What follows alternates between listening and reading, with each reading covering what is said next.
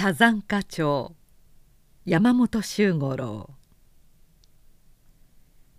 その仲間はいつも5人連れと決まっていた。こういう世界のことで身分の詮索はしない習わしであるがおそらく3,000億以上の家の息子たちに違いない。時たま取り巻きを連れてきたりすると遊びぶりに育ちの差がはっきり見える。ごくおっとりした勤めよい座敷なのだが井村と呼ばれるその男だけは初めから酒癖が悪く芸妓や女中たちを手こずらすので嫌われていた。その夜は5人のほかに初めての客が1人加わっていた。年は2 5 6であろう。抜きんでた人品で眉の凛とした唇の小さいはにかんだような目のどこかにまだ少年の面影の残った顔立ちであるが時にびっくりするほど表情に意の現れるのが注意を引いた。彼はその仲間から結城と呼ばれていた。どこかで見たことのあるお顔だ。八重は客の間を取り持ちながらしきりに首をかしげた。幼顔の方だろうか威厳の現れる方だろうか。どちらともはっきりしないが確かにどこかで会ったことがある。それもすぐに思い出せそうなのだが。井村はひどく荒れていた。なだめると帰っていけないので誰も構わない。いつもならそのうちに酔いつぶれるのだがその夜はしつこく八重に絡んできた「おい八重次お前矢に花がツンとしてると思ったら感覚をやるんだってな。大層な見識だ。一体どういうつもりなんだか聞かしてもらおうじゃないか」座にいる女たちの目が自分の方へ集まるのを痛いほどはっきり感じながら八重はできるだけサバサバと笑って受けた。井村さんにかかっては手も足も出ません。お願いよ。もうこのくらいで勘弁してくださいましそいつはこっちで言うセリフだ。芸妓のくせに感覚をやる。歌を読む。おまけに絵を描くというんだからやりきれない。どうせチンバの横跳びだろうが。お前その手で今に家老の奥へでも座ろうというつもりじゃないのか？あら嬉しい。井村さんもらってくださるの？わざとハス派に行ってすり寄り碗の蓋を取って相手に刺した。この話題だけはすぐに打ち切らなければならない。そのためには酔いつぶすより他に手はないのである片目の杯をはい受けてくださいまし。よし受けてやろう。どうも魚に望みがあるぞ。注がれたのを3杯ぐぐっとあおったがさすがに状態がふらついて片手が畳へ滑った。顔色がさっきから青いところへ瞳の焦点が狂って僧帽がまるで変わってきた「やいじお前の三味線持ってこい」はいと立って隅に置いてあったのを持ってきた。かりんざおのごくありふれた品であるが7年前彼女が14の年の秋にこの料亭桃井の主婦おもんが亡くなる時八重へ形見にくれていったものだ。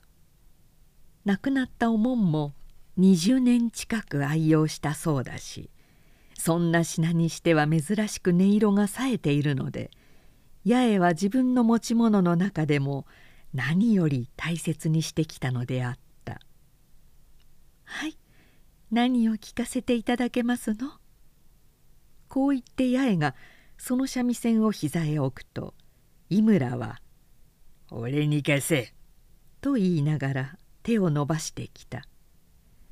避けようとしたが井村の手は早くも天神をつかんでいた「ああ乱暴なさらないで。貸せばいいんだ。お貸ししますから乱暴なさらないで。いいねを聞かせてやるんだ。文句を言うな。井村は三味線を受け取ると八重の差し出す鉢を跳ねのけ片膝を立てて座り直した。いいかこのボンボコ三味線の一番いい音を聞かしてやる。みんなよく聞いてろよ。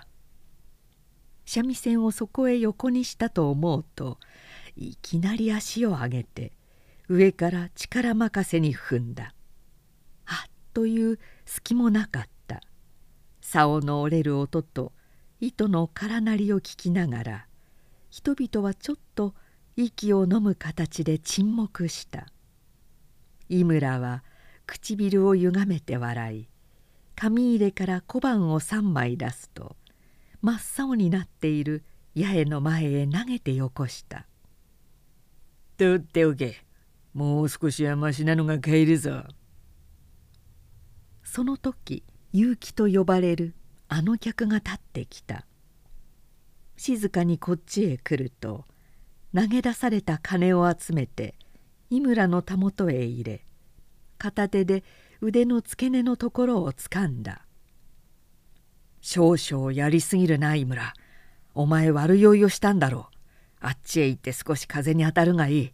俺が連れてってやる。さあ立て」よほど強くつかまれたのだろう。井村は低く鳴り声を上げてよろよろと立ち上がった。結城という客は片手でそれを抱えながら「すまなかったね」とささやくように八重へ言いそのまま廊下へ出て行った。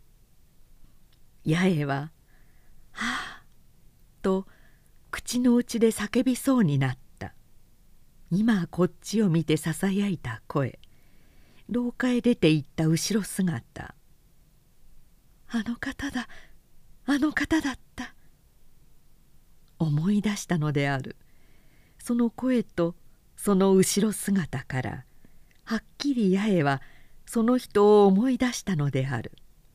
彼女は言いようのない周知のために踏み折られた三味線をそこに残したまま逃げるようにその座敷から滑り出ていった城下町の東にあたる松葉ヶ丘に自光寺がある。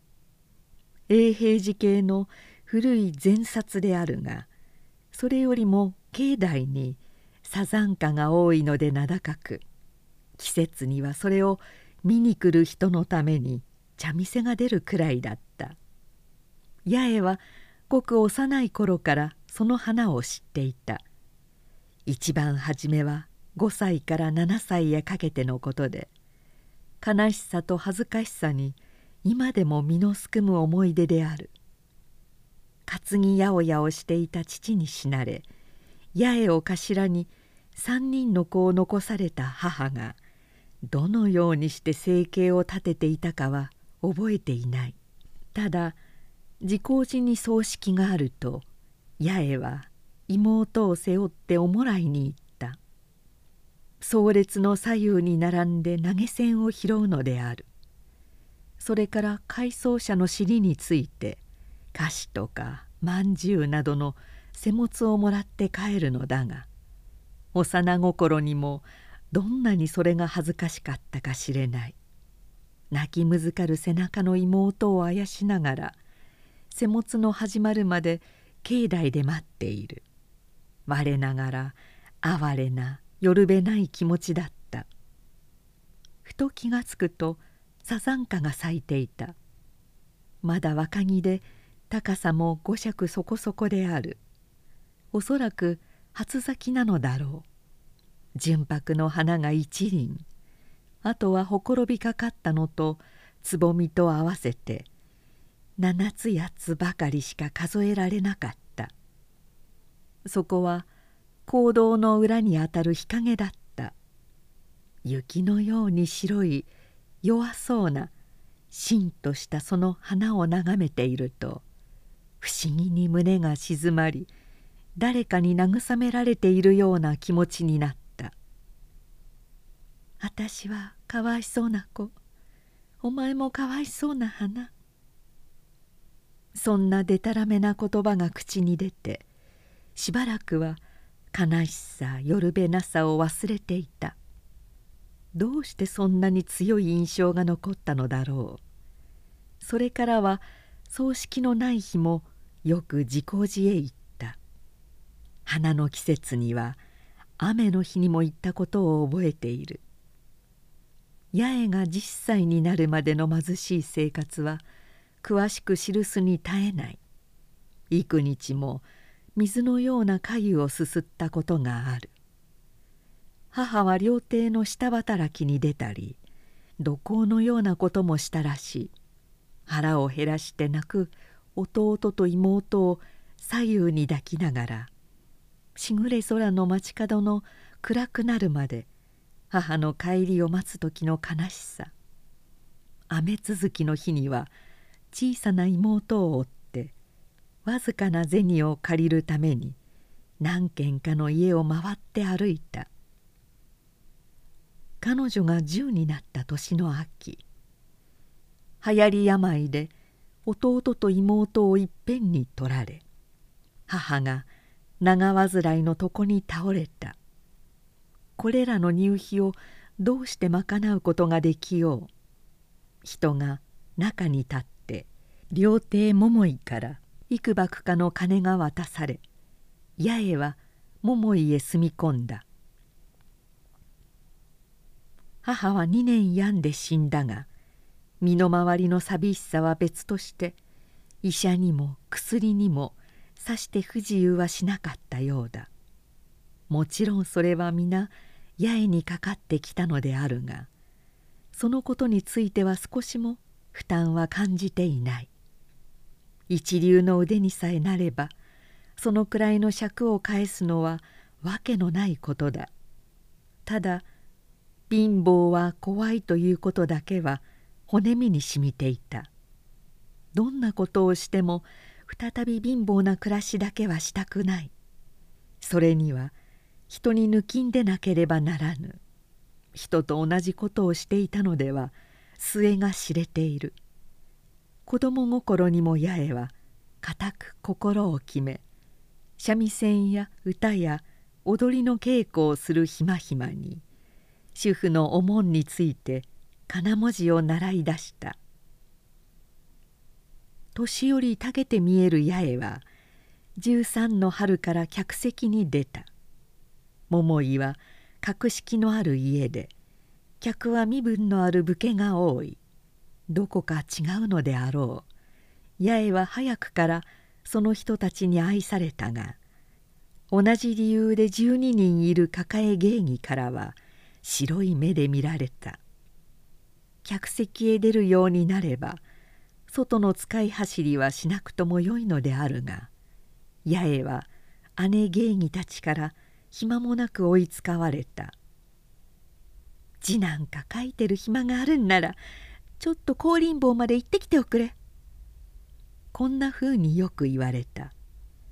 それをかばってくれたのが主婦のおもんであった。お盆は字のほかにそろばんや針の持ちようも教えてくれた。主婦が亡くなってからは主の平助が目をかけてくれたが男のことで細かいところには気がつかず八重にはつらい年月が続いた。16の年の冬のことである。吉屋という姉芸妓にひどく叱られてふらふらと外へ出たまま自工寺へ行った。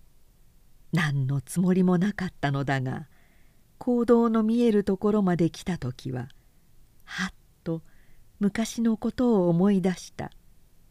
あの瀬物を待つ間に見た白いサザンカのことを八重は裏へ回っていった。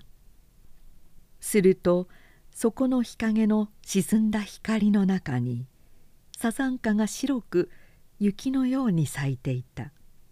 八重は大きく育ったその木のそばに近寄りあふれてくる涙を拭きながら別れた友をでも見るようにじっとその花びらに眺め入った「私はかわいそうな子。お前はかわいそうな花」幼い日でたらめに口に上った言葉がそのまま舌の上に帰ってきた。涙は後から後からあふれてくるが胸は不思議に静まり慰められるような気持ちになった。その時から八重はその花を移すためにたびたび自光寺を訪れたのである。おととしの冬だった。朝もまだごく早い時刻に八重は自光寺の講堂裏であのサザンカの前にかがんでいた。紬島のくすんだ着物に黒い帯髪は解いて背垂れているしもちろんおしろいも紅もつけてはいない。講堂の石垣の上に矢立すずりと水を入れた貝を置き紙と筆を持ってかがんだまま花を見ている。地の上には霜が白く空気は厳しくいてて澄み通り深い杉の森に囲まれた境内には小鳥の声も聞こえない。八重は心を放って静かに眺め続ける。やがて気持ちが落ち着き頭が冴えてすがすがしい一種の好奇に似たものが胸に満ちてくる。その時初めて八重は筆を取る。すらすらと自在に筆の動くこともあるが大抵は渋滞しがちで思う半分も形が取れないでしまう。しかしそれはそれで悪くなかった。八重は絵を描こうとするのではない。花の気品を探るのが目的であった。形は取れなくともその花の持っている気品がいくらかでもつかめていると思える時は満足であった。その朝は珍しく筆の滑りがよくて5枚ばかり続けさまに写した。咲き切ったのとつぼみを添えた半壊の枝とそのうちにどういうきっかけであったかふと後ろに人の気配を感じて振り返るとそこに一人の若侍が立ってこちらを見ていた。際立った人品で凛と張った眉と小さな口が目を引いた。幼顔でいて自然に備わる意があった「失礼しました」若侍はこう会釈をした「あまり珍しい描きようをなさるのでお邪魔になるのを忘れてつい拝見していたんです」失礼ですが誰について学んでいらっしゃるんですか？いいえほんの我流でございますの。八重は恥ずかしさに全身が赤くなるかと思え慌てて描いたものを丸めながら立ち上がった。若侍もちょっと戸惑いをした様子だった。彼は持っている扇で無意味に袴をはたいた。四五日前に江戸から来たばかりでここのサザンカが見事というから見に来たんです。あなたはいつも来るんですか？いいえ時たまでございますわ。そこでまた話が途切れた。八重は何か次法焦ったが何か言えば日頃の生活が出そうでどうにも口が聞けなかった。若侍は会釈をしてすぐにそこを立ち去った。八重はその姿が山門の彼方へ隠れてしまうまで見送っていた。言いようもなく懐かしい後ろ姿であり心に残る声であった。八重は自分の髪形を振り返ってそのように地味作りにしてきたことをせめてもの救いに思った。どんな家の娘と思いなすったかしら。早朝の寺の境内で一人サザンカを写している娘。何も知らないあの人がそれをどんなふうに想像するだろうかと八重は飽きずに考え続けるのであった。それから五六度も自光寺へ行ったがその年はそれっきり会わず忘れるともなく忘れていたのであるが去年の11月初めいつもの通り行動裏でサザンカを映していると思いがけなくその人に声をかけられた「また会いましたね」こう言って彼は近寄ってきた「そしてまたサザンカですか」全く思いがけなかったのと去年の印象がいっぺんによみがえってきた心の動揺とで八重はちょっと膝のすくむような感動を受けた。その人は振り返って山の方を見ながら「こうたくさんあるとサザンカもうるさいですね」そんなことを独り言のように言ったこちらからは何も話しかけることができずあっけなく別れてしまったがその人の面影は八重の心に染みついて離れなくなった。花の終わるまでほとんど毎日のように自光寺へ行ってみたがその年も二度と会うことはできなかった。そして今年になってもう20日ほど前からたびたび寺へ花を写しに行っているのであるがまだその人の姿を一度も見なかったのである。もう花は間もなく終わってしまうのにどうなすったのだろう。八重は落ち着かない日を送った。今度会えば何かが開けそうであった。何がどう開けてゆくかはわからないが漠然とした新しい運命が感じられた。サザンカもこうたくさんあるとうるさいとおっしゃった。それでもういらっしゃらないのかもしれない。半ば諦めかかっていた時まるで考えもしなかった場所でその人に会ったのである。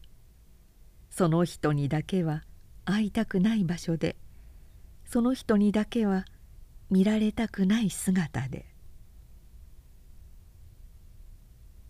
雨の日が続いた。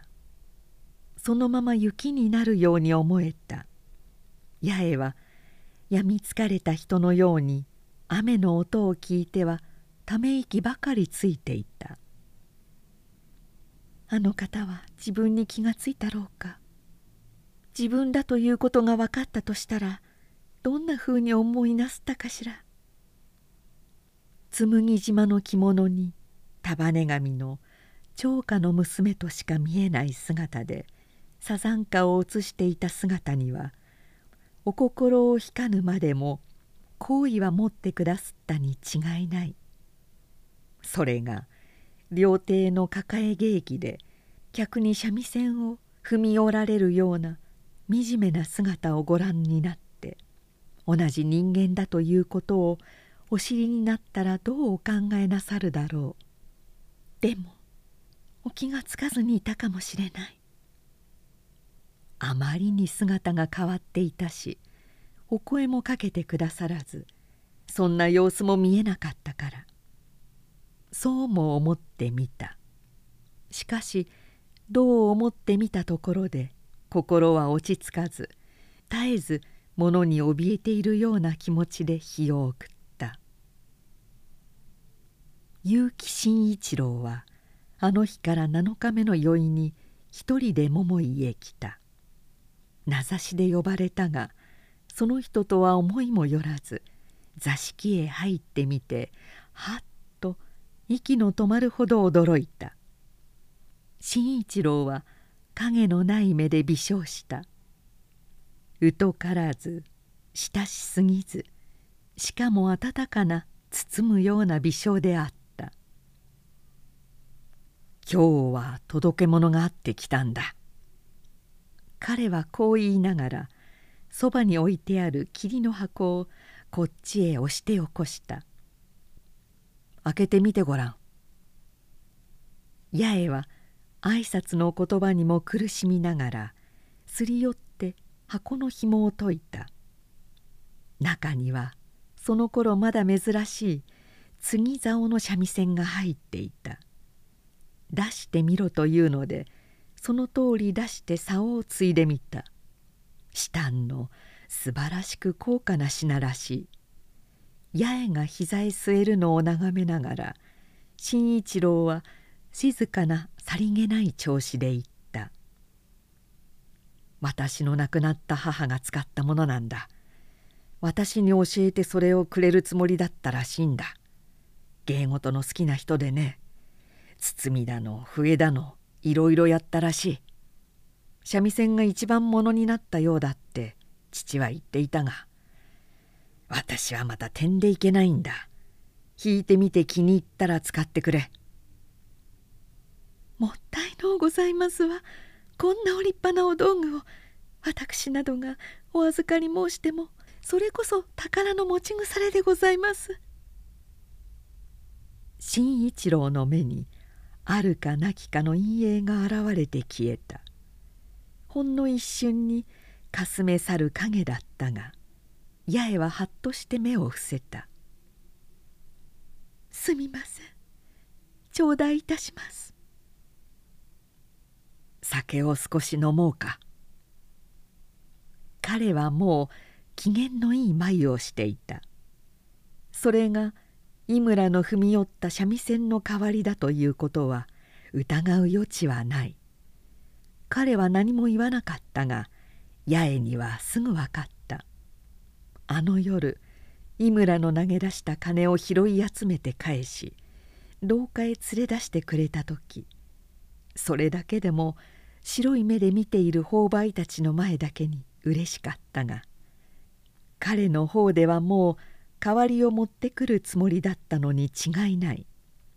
思いつきでない親切が感じられて八重は柔らかく抱かれるような心のぬくもりに包まれた。新一郎はそれから3日おき5日おきくらいに来た。やや親しく口を聞くようになったのは45回目からで名前はその時初めて知った。彼は酒が強くてかなり飲んでも色にも出ないし崩すこともない。ただいかにもくつろいだように2時間ほど飲んで話して帰ってゆくのであった。かなり遠慮が取れてからもう年の暮れに近い頃であったがとうとうササンカの話が出た。初めから自公寺であった女だということをご存知でございましたの？井村が乱暴した時分かった。顔色が変わって目が座ったよ。すぐにサザンカの娘だなと気がついた。そうでなくってもその横顔は隠せない。お下げすみなさいましたでしょう？誰が？何を？こう言った時彼の目にまた一瞬あの影がさした。八重はドキリとし慌てて目を伏せたが身のすくむように思った「あの三味線を弾いてみないか」彼はすぐ穏やかにこう言った。救われた思いで三味線を取りに行き少し離れて座った。大阪の何がしとかいう名のある職人の作だそうで怖いように冴えた音が出る。到底八重などに引きこなせるものではなかった。もうこれで堪忍してくださいまし。これ以上は息が切れてしまいますわ。聞いてる方でも神経に応えるよ。こう言って彼は微笑した。母の弾くのはたびたび聞いたけれどもこんなことはなかったがね。それはお母様がお上手でいらしたからですわ。このくらいのものになりますと相当の腕がなければかえって。では少し稽古をしよう。新一郎は静かな目でこう言った「雪に埋もれて年が明けた。2月に入る頃には2人の親しさもずっと深くなりそれにつれて購買の嫉妬も強くなっていた。八重は21という年になって姉芸妓の多くはそれぞれが落ち着くように落ち着いた。残ったものはほんの23で一応姉さんということになってはいたが日常の習慣の違いや座敷での客の応対などから今でも白い目で見られることに変わりはなかった結城様ってご城代家老のお跡取りでいらっしゃるんですってねこんなことを当てつけがましくよく言われた8,500石の奥様には及びもないけれどせめてお部屋様くらいにはなりたいわね。そう思ってせいぜい手札を使うのがいいのさ。よっぽどうまくいってやりもちか。土方人足のかみさんになるのがオチだろう。人間にはブンブンというものがあるからね。八重は黙って聞き流している。自分に当てつけていることは明らかだ。その頃には新一郎の父の大学が城代家老で8,500石という大臣であり彼がその一人息子だということも知っていた。初めにそれが分かっていたら八重も身を引いたであろう。しかし2人の間にはもうそんな片付けた気持ちの入る隙はなかった。八重は新一郎の目をかすめる一瞬の影を知っていた。不必要に卑下する時必ず現れる不快そうなあの陰影は彼女に何かを約束してくれるように信じられた。この気持ちを信じていればいい。その他のことには目も耳も貸すな。こう自分を励ましていた「お前漢学をやるんだって?」ある夜新一郎はからかうように言った「いつか井村が言っていたが本当かね?」嘘でございますわ七番町の裏に松室春樹とおっしゃる歌のお師匠様がいらっしゃいますのあるお客様のご紹介で5年ほど前から手ほどきをしていただきに上がっているんですけれど伊勢物語のお講義を伺っていた時家の購買の者が間違えて漢学だなんて申したんでございますわ。まだ続けて言っているのか？癖になってしまったんですわねきっと。行かない日は何ですか？物忘れでもしたようで。三味線より性に合っているらしいな。そんなことはございませんこう言ってからすぐに赤くなった。あらでもあのお三味線が弾けるような方はそれこそ何千人に一人というくらいでございましょう。どうしたって私などには無理でございますわ。大阪に母の師匠の兼業がいるが習う気があるなら来てもらってやるよ。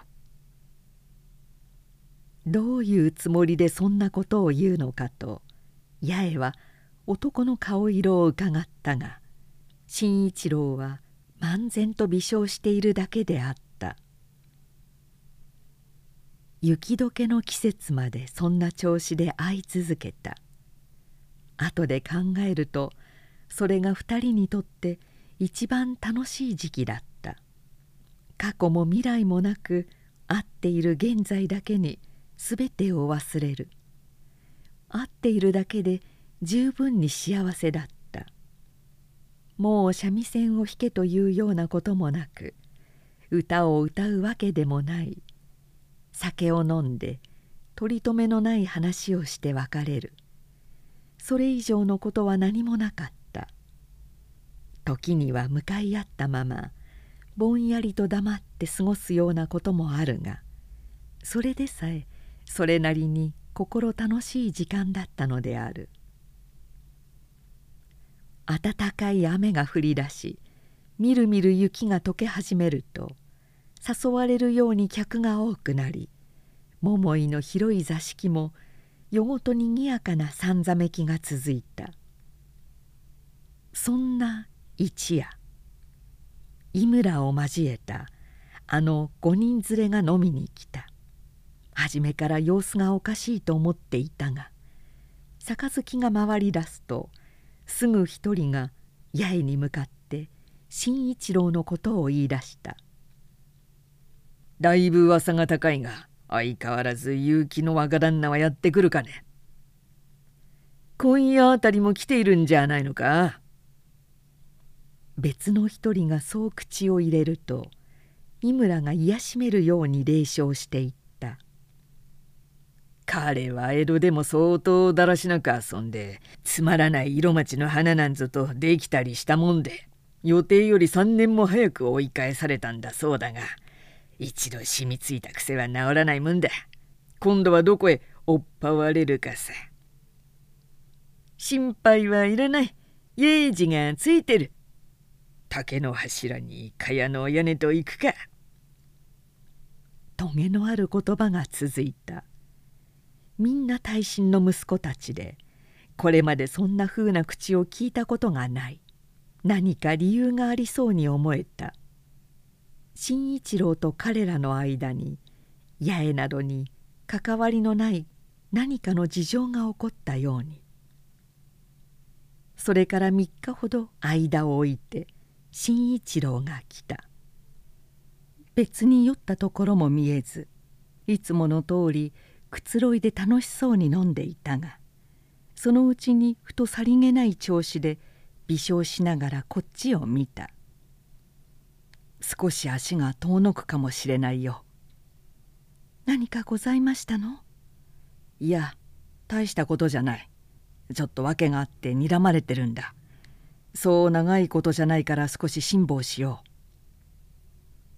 う。さりげない言い方がかえって八重には強く響いた。そして「はい」と答えながら暗い不吉な予感のために胸が震えた「訳があって睨まれているという。果たして何かあったのだ。しかし何があったのだろう。まるで違う世界のことで八重などにはどう推察しようもなかったがそれだけ不安も大きかった。大したことではないと言ったけれどもしもあの方の身に間違いでもあったらこう思うといても立ってもいられないような気持ちに駆り立てられた。中一日置いて暖かく晴れた日の午後川岸の西源という料亭から八重に予備状が来た。この土地ではよその抱え芸妓を呼ぶということはまれである。ことに西源という家はあまり縁がなかったけれど何やら誘われるような気がして出かけていった。そこは町の西の外れで川に面して広く庭を取り周りにシイや杉や松などの深い木立がある。八重が入ってゆくと女中が出てきてそのままこちらへと庭伝いに案内してくれた。川の方へ寄ってやぶ囲いをした別当の離れが立っている。茶室めいた造りで入り口に苔のついたつくばいなどがあり満開の梅が濡れ縁の先まで枝を伸ばしている。その梅の脇に新一郎が立っているのを見て八重は思わず「ああ」と声を上げた。彼は微笑しながらうなずいて先に濡れ縁から座敷へ上がった。名を言わないんで来るかどうかと思っていたんだ。驚いたかね。びっくりいたしましたわ。まさかあなたとは思いもよりませんでしたもの。あんなことを言ったおとといの今日だからね支度のできている禅の前へ座ると新一郎はこれまでに見たことのない目でじっと八重の顔を見守った。抑えかねた感情のあふれるような目である。それはまっすぐにそのまま八重の心へ食い入ってきた。新一郎は黙って手を差し出した。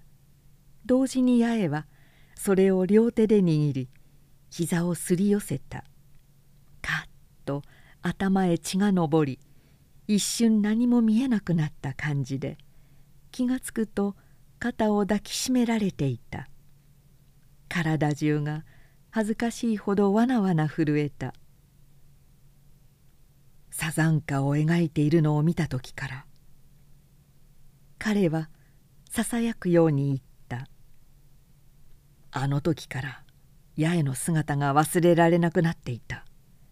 おとといあんなことを言ってしばらくは会うまいと決心してから初めてそれが分かったんだよ。八重はむせび上げた。喜びというよりむしろ悲しく切ないような思いだった。彼は抱いている手を少し緩め涙で濡れた八重の顔を仰向かせた。これ以上何も言わなくてもわかるな。八重簡単にはいかない。いろいろ障害があるだろう。もうしばらく辛抱するんだ。いいか？私を信じているんだよ。こう言ってそっと手を離しながら彼は明るく微笑した。さあ涙を拭いておいで。今日はゆっくりしていられないんだ。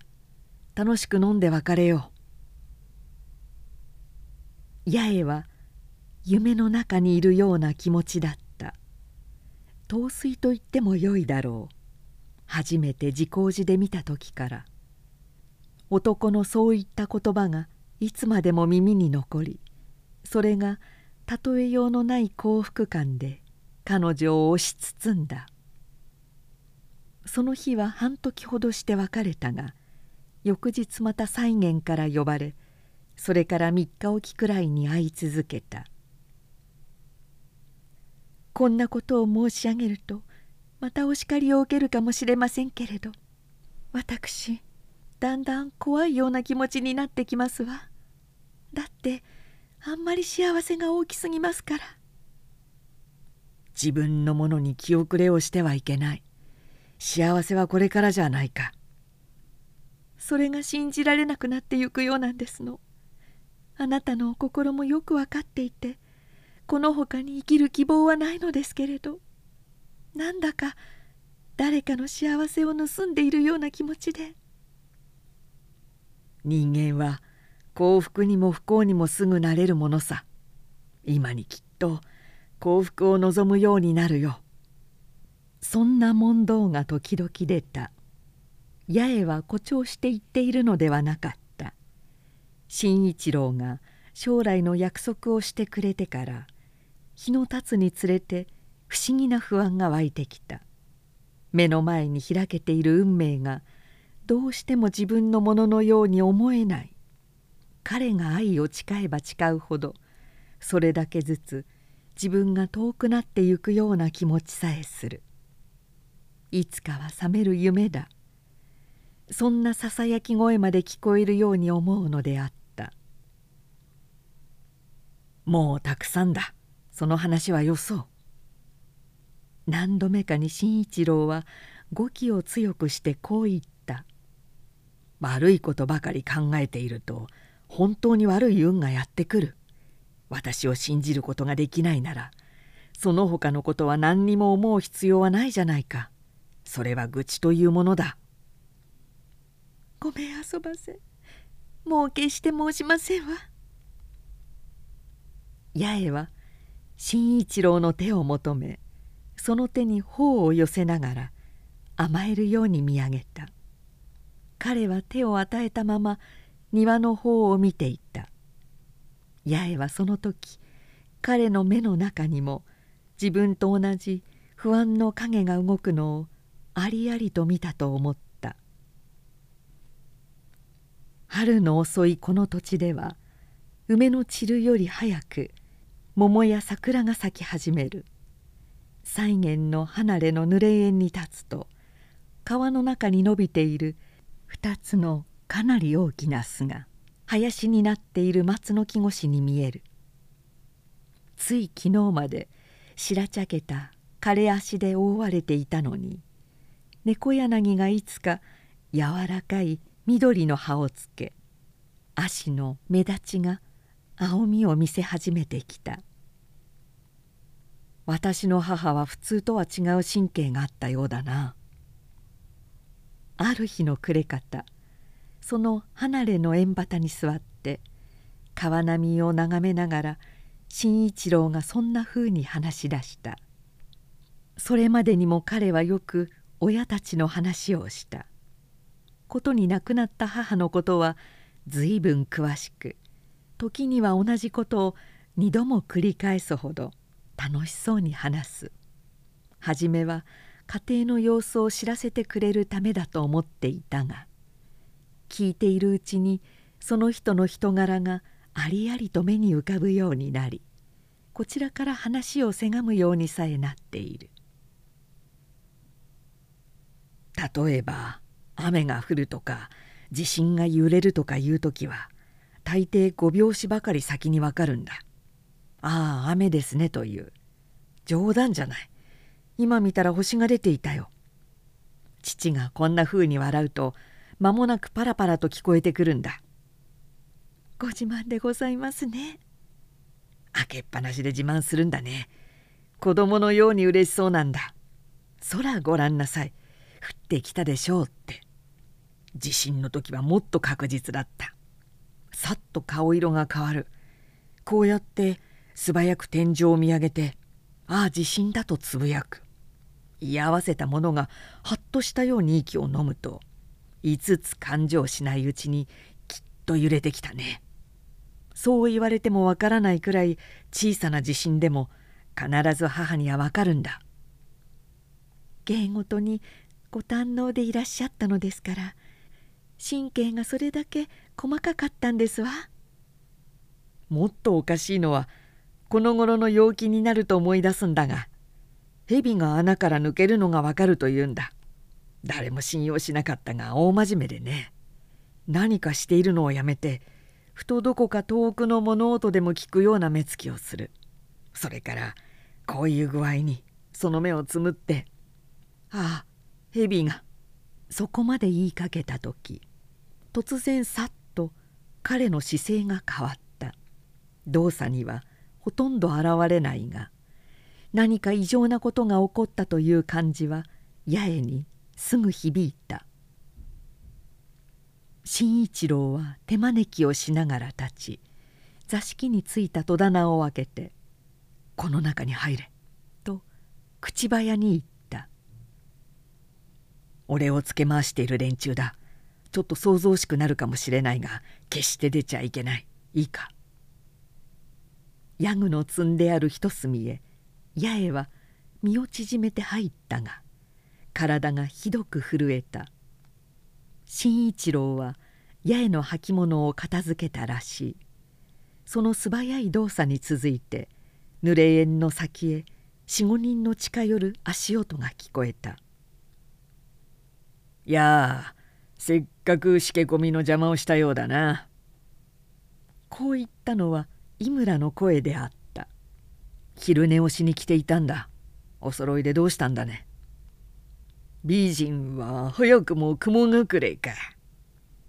やはり井村のせせら笑う声だった。相談があってきたんだ。構わないからみんな上がろう。堅苦しい話はごめんこむるぜ。何？堅苦しかない。例の問題から手を引いてもらえばいいのさ。来月は殿様がご帰国なさる。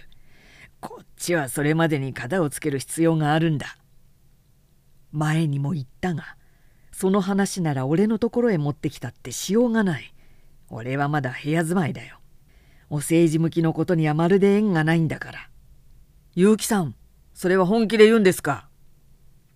聞いたことのない若い声である少ししゃがれて殺気立っているのがよく分かったご帰国と同時にあなたが城代家老の席に直りご改革とやらいう無謀な政治を始めるということは我々にはよく分かっているんです。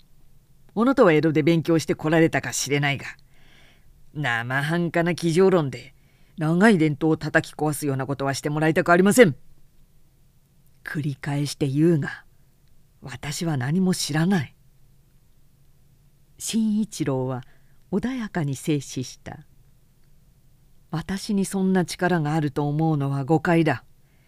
ご改革があるとすれば老臣一党の協議であってその是非は殿様がご採決をなさるだけだ。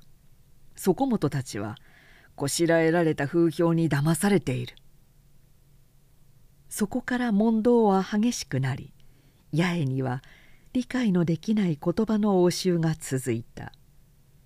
新一郎はできるだけ冷静にしようと努めるらしいが相手は反対に熱狂的でことにしゃがれ声の一人は次第に暴言を吐き出したと思うと急に「ダッ」と畳を踏みながら絶叫した「逃げ工場たくさんだ議論では拉致が明る外へ出よう!」だだと総立ちになったようだ八重は思わず手を握りしめた。喉へ何か硬いものが突き上げるようで息が詰まりしゃがんでいる膝が激しくおののいた嫌だね。そんなことはまっぴらだ。新一郎の声は含み笑いをしているように静かだった「卑怯者刀が恐ろしいか!」人間のバカの方がずっと怖い。井村お前の友達なんだろう。連れてってくれ。彼は真剣なんだよ。井村のあざけるような声がした。立ち会ってやる方が早いじゃないか。新一郎はちょっと黙った。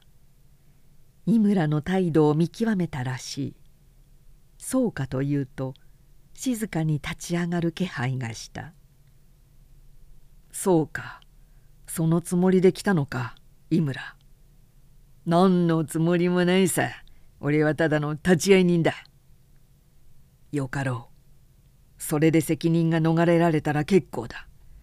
くどいことは嫌いだから一言だけ言っておくが。俺が結城真一郎だということ。そろそろ辛抱を切らしたということを忘れるな。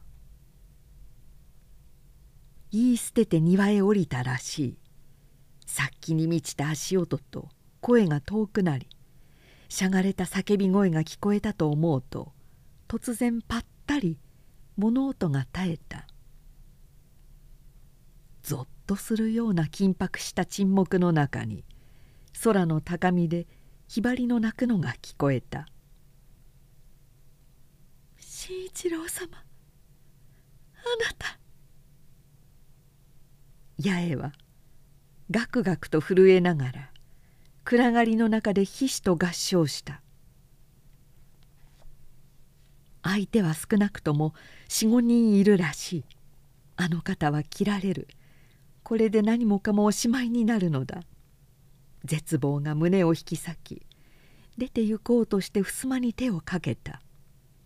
その瞬間に鋭い絶叫が起こり人の倒れる響きと濡れ縁へ刀の落ちる激しい音がした「待て待て!」とわめきながら23人の人の駆けつけてきたのはその時であった人の倒れる不気味な響きを聞いて八重はほとんど失神しかかっていたが駆けつける人の足音とず抜けて高いわめき声にはっと目の覚めるような気持ちで耳を澄ました。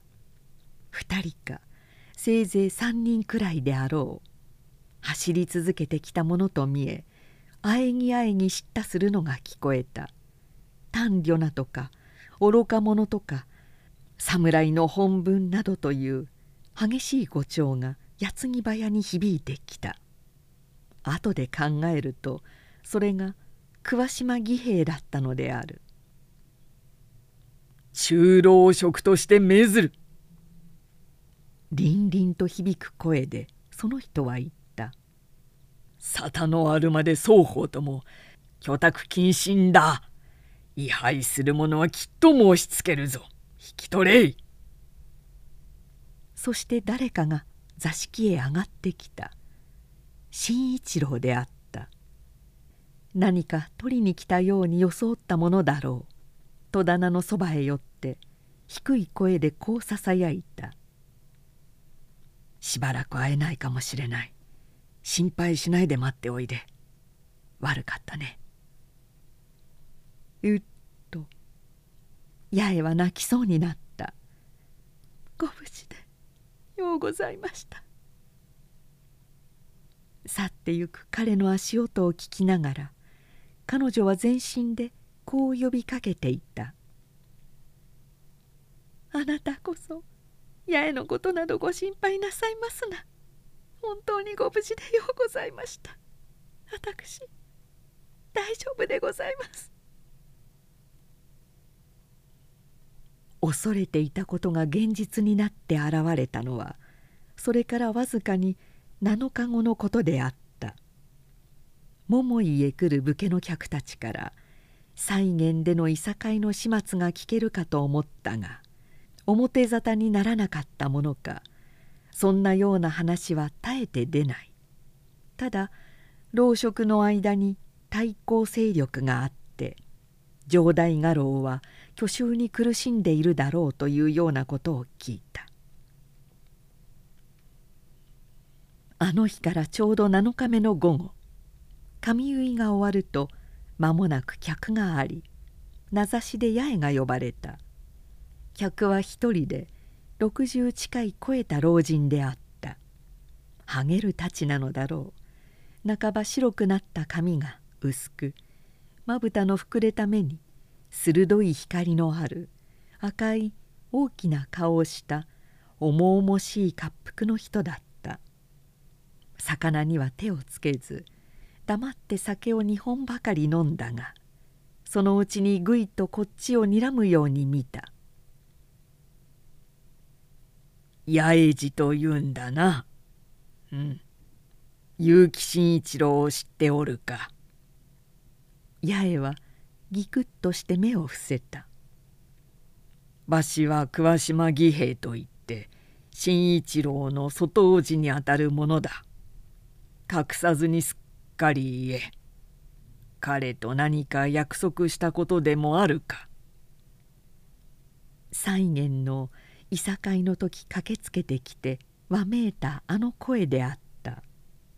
八重はそれを思い出したがどう返事していいのかわからなかった。言わなければ言わずともよい。お前が彼と行く末の約束をしたことは知っている。だがそれはならん。そんなバカなことが許される道理はない。それはお前もよく承知しているだろう。いいえ存じてはおりません。八重は静かに顔を上げた。何？知らぬ。ふん。知らぬといえば沙汰が済むとでも思うのか？済むか済まぬかはあの方がご承知だと存じます私はただ新一郎様をお信じ申しているだけでございますから。すっかり丸め込んだというわけだな。それはどういう意味でございますか？問答はいらん。老人は吐き出すように言った。話は早い方がいい。金はいくら欲しいんだ。八重の顔は額から青くなった。こういう境外にいれば客に癒しめられる例は少なくはない。中には女たちを恥ずかしめるのが楽しくてくるような人間もある。大抵そこが知れているのでそれほど苦痛にも思わず受け流すことに慣れていたがその時は激しく怒りがこみ上げてきた。どうにも抑えようがなく膝の上で手が震えた「失礼ではございますがあなた様はお嬢様をお持ちでいらっしゃいますか?」わしに娘があったらどうするのだ？お嬢様が終わりになってその方が今私のように人から恥ずかしめ癒しめられたとしたらあなた様はどう思いなさるでしょうか？せっかくだがわしの娘は芸妓にはならぬ。それが私の罪でございましょうか。八重はほとんど叫ぶように言った。私は5つの年から小じのようなことをいたしました。よそのお葬式へ行って投げ銭を拾い製物をもらうために泣きむずかる妹を追って雪の凍る吹きさらしに半刻も一刻も立っていたことがございます。母は女の身で土工のようなことをしたり料理屋の下働きや走り使いや時にはもっとひどい稼ぎまでしたようです。それでも食いかねて人様の家のお台所に立ちわずかな銭を泣いて借り回ったこともたびたびございました。こんなことも皆私の罪でございましょうか。こみ上げこみ上げする怒りと悲しさに耐えきれなくなりここまで言いかけて八重は泣き出してしまった。たもとで表を覆いむせび上げていると自光寺の境内の寒い日陰がありありと目に見えた。背中ではまだ血のみ子の妹がぐずっている。手も足も凍えていた。5つか6つの自分も泣きそうな顔で瀬物の始まるのを辛抱強く待っている。我ながら哀れなよるべない惨めな姿。それが今痛いほど鮮やかに目に浮かぶのであった。私がこんな育ちようをせず八重は涙を押し拭いながら続けた「あなた様のようなお家に生まれ親御様たちに大切にされて何不自由なく読み書きを習い琴花の芸を身につけていましたら決して卑しいとも汚らわしいともお考えはなさいますまい。古事記のように貧しく育ったことで芸妓などをしてきたことでただそれだけでこのように癒しめ恥ずかしめられなければならないものでしょうか。突き上げてくるおえつで言葉が切れ八重はまた歯を食いしばって泣き伏した。義兵衛というその客は間もなく立ち上がった。こんこんと咳をし冷ややかな突き放すような調子で「わしは帰る」と言った「近いうちに来るからそれまでに思案を決めておけ」お前は気の毒な育ちようをしたかもしれぬが新一郎にその責任を負わせる理由はないはずだ。もしお前が本当に彼を愛しているなら自分から進んでも身を引くはずだと思う。そこをよく考えてみるがよい。そして客は去っていった。八重は数日まるで病人のようになった。食事もほとんど手をつけず一日中寝たまま人さえいなければ泣いて過ごした。頭がどうかなってしまったようにまとまった考えは少しも浮かばず断片的な思い出や回想を取り留めもなく追っている。小さな弟と妹を左右の手に抱えて暮れかかる冬の街角に立って母の帰りを待ったこと。料亭の栗屋口へ行って残った飯や魚をもらったこと。食べるものが何もなくって母がもらってきたそば湯をすすり4人で体を寄せ合って寝た夜のこと。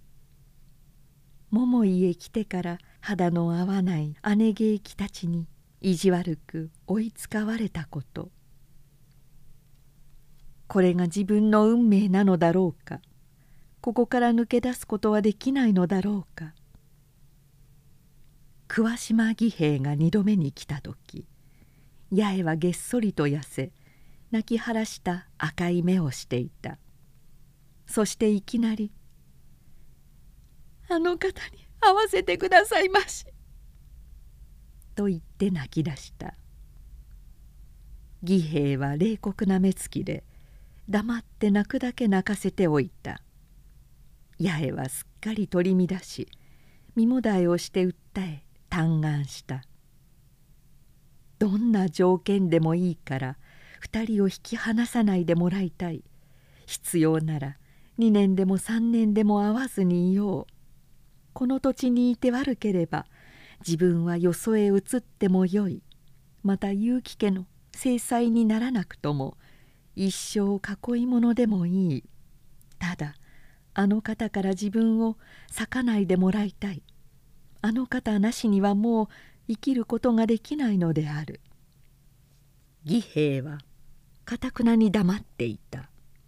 そして八重が愛想の力も尽きて絶え入るように泣き伏してから極めて非常な突き放した調子で口を切った「お前はこんな暮らしをしている女に似ず読み書きにも明るくて我が子まで稽古をしたそうだ。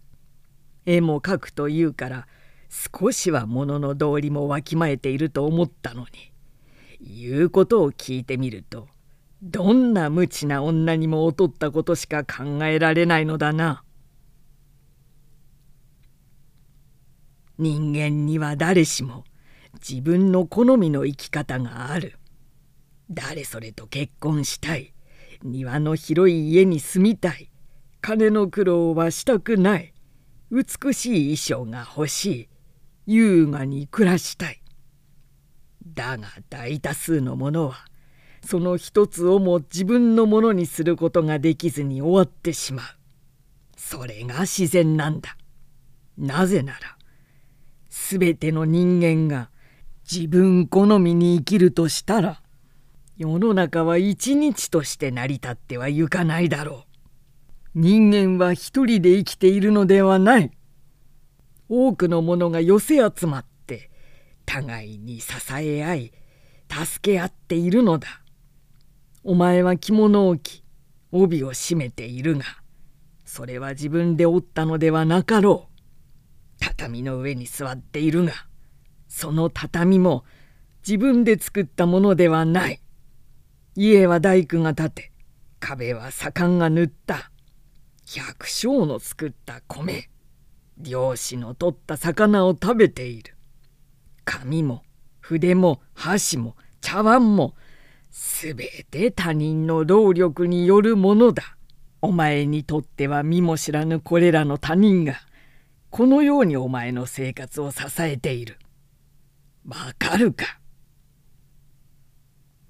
義兵はちょっと口をつぐんだ。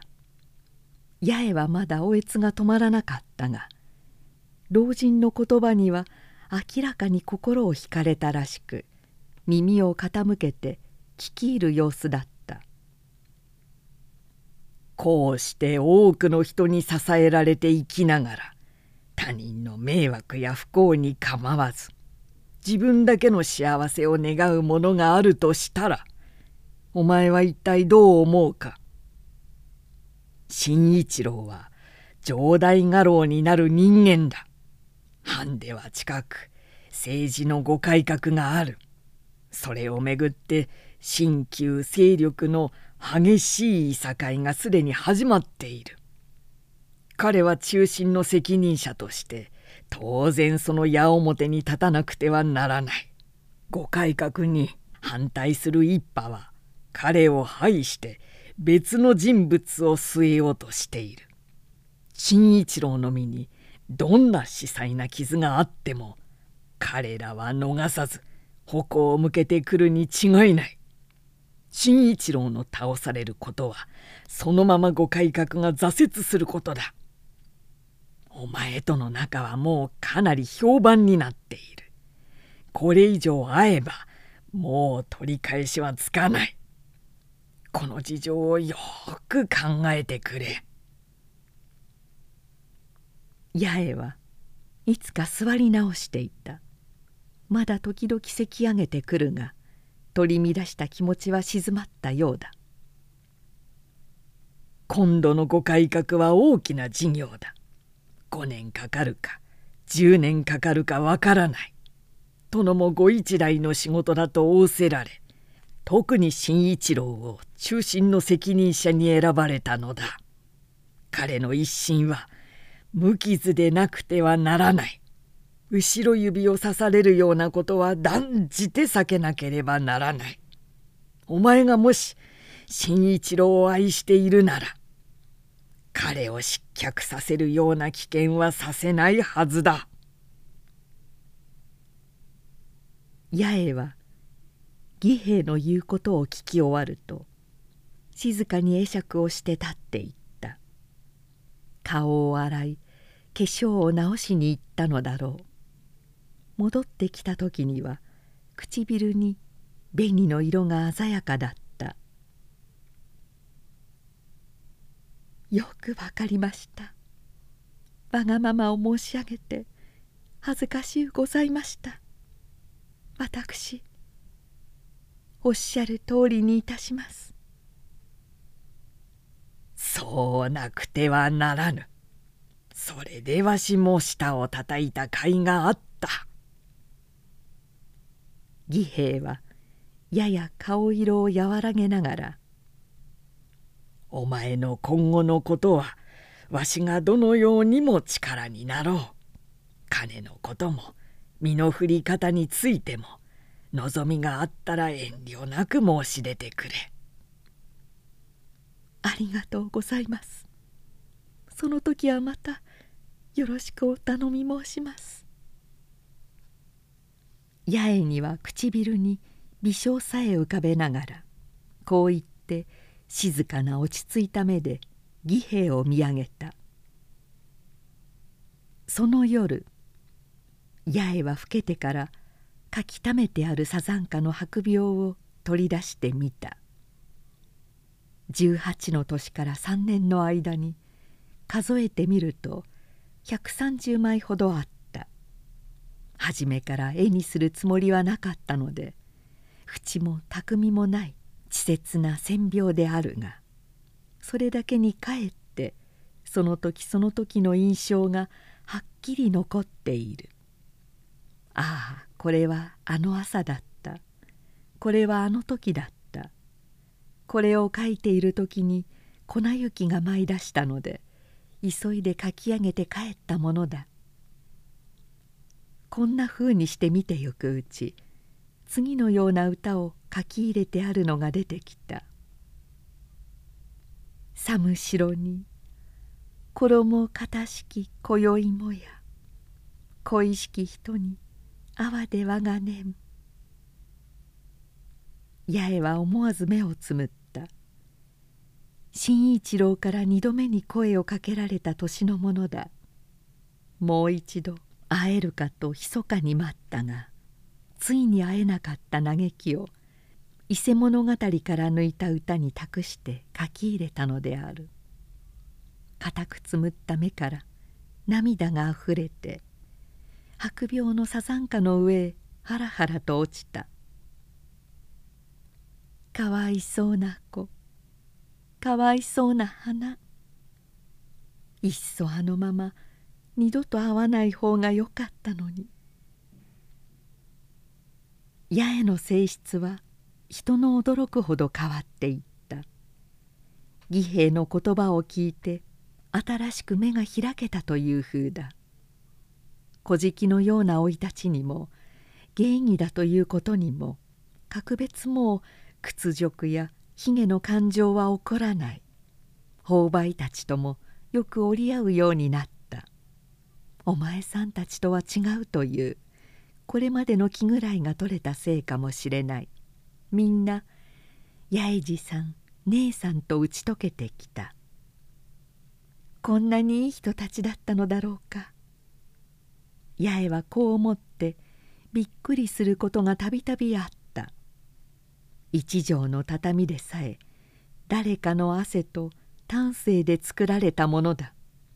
一本の柱も一枚の瓦も人が生きてゆくために必要などんな小さなものも誰かの汗と丹精によらないものはない。八重は今それを身にしみて理解する。そして自分がいかに多くの人に支えられて生きてきたか。これからもいかに多くの人の労力と誠意に支えられて生きてゆくかを思い自分が決して孤独でもなければ締め出された人間でもないということを感ずるのだった。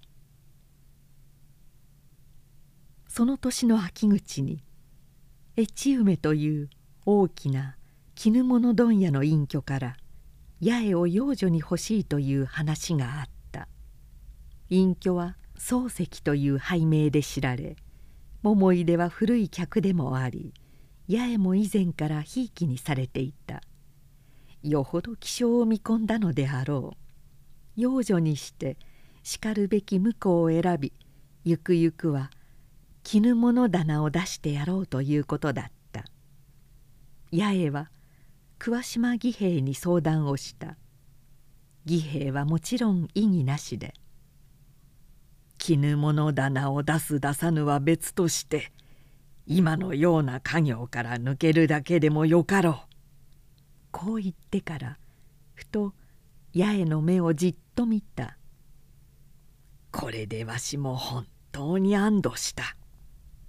よく思い切ってくれたな。八重は黙って素直に微笑していた。話はすぐにまとまった。10月に入ると間もなく八重は桃井を引き笠町というところにある漱石の住居へ引き取られた。そこは城下町の東港にあたり付近には武家の下屋敷や大きな商人の寮が多く松葉が丘へはほんのひとまたぎで行ける。その家は野場造りでくぬぎ林や竹囲いの中に5軒ほどの母屋と別当の茶室とがある。くぬぎ林の中には川から引いた細い流れがあって澄み通った秋の水の上へくぬぎの落ち葉がしきりに散っていた。歌人は漱石夫妻のほかに下男下女が5人いた。もよという妻女は大層を超えた明るいにぎやかな人で初めから「八重さん八重さん」とうるさいほど親身に世話を焼いてくれた。落ち着いた静かな生活が始まった。琴を稽古するがいいということで盲人の師匠が3日に一度ずつ教えに来る。また歌の道をもう少し続けたいと頼んだら外出はしない方がよかろうと松室春樹にもこちらへ来てもらうようにしてくれた。これではまるで大家のお嬢様のようでございますわ。越梅といえば今日大阪から江戸まで知られた大家ですよ。模様女は大きな胸を反らせながら言った。養女といえば娘なんですから大家のお嬢様に違いないでしょう。でも私のように太ることはありません。八重はそれをも素直に受け入れた。その年は自公自へは行かなかった。ついひとまたぎのところではあるがもし新一郎が来でもして彼と会ったら「この気持ちが崩れるかもしれない。そうなっては桑島へ義理が立たぬと思ったからである。自公自へは行かぬ代わり茶室の横に若木のサザンカが一本あるのでその花を写した。まだ花は多くはつかないがやはり雪のように白くしかも花びらが見事に大きい。今度は時間にいとまがあるので終わるまで50枚ほど写しその中の最も気に入ったのへやはり伊勢物語から抜いて次のような歌を書き入れた「澄みわびて今は限りと山里に身を隠すべき宿を求めん」一番終わりの一輪を映している時だった。真っ白に霜の降りた早朝凍える手を息で温めながらほとんど我を忘れて書いていると後ろへそっと近づいてくる人の足音がした。漱石かそれとも妻女かと思っていたがいつまでも声がしないので振り返った。そして振り返るなり「ああ!」と叫び持った筆を取り落として棒立ちになった。結城真一郎であった。新一郎がそこに立っていた。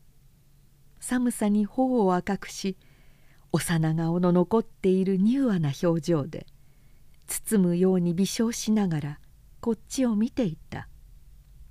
八重はくらくらとめまいに襲われ装身の力が抜けるようによろめいた「ああ危ない」新一郎は駆け寄って両手で八重の肩を抱いた。驚いたんだね。堪忍してくれ。すまなかった。話して。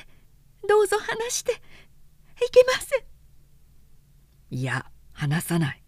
いけなくはない。何も心配することはないんだよ。八重私の顔をごらんこれはみんな私と漱石とで相談したことなんだよ。八重は失神したような目で半ば呆然と新一郎を見上げた。彼はその目をしかと捉え明るく微笑を送りながらうなずいた「そうなんだ。漱石が養女に引き取ったのは俺と相談の上だ。この次は殿村右京という大寄り合いの家へ養女に行く。いいか。殿村から中老柏原頼母の養女になる。その次は結城真一郎の妻になるんだ。桑島の叔父は一人で肝を言っている。苦労症でごく昇進な。そして人のいい単純なおじきだ。しかし世の中はそう息苦しいものじゃない。そんな司細なことにビクビクしてご改革などという大きな事業ができるわけはないんだ。八重目を上げてよく私の顔をごらん肩を抱いた片手で彼は八重の顎を支え優しく仰向かせて目と目を合わせた。今お前の見ている人間はこの国の城代家老結城真一郎だ。そして私はお前に言ったろう。信じておいで。私を信じておいでって。あなた。八重は諸手を彼の首に投げかけ頬へ頬をすり寄せ全身を震わせて泣き出した「あなた。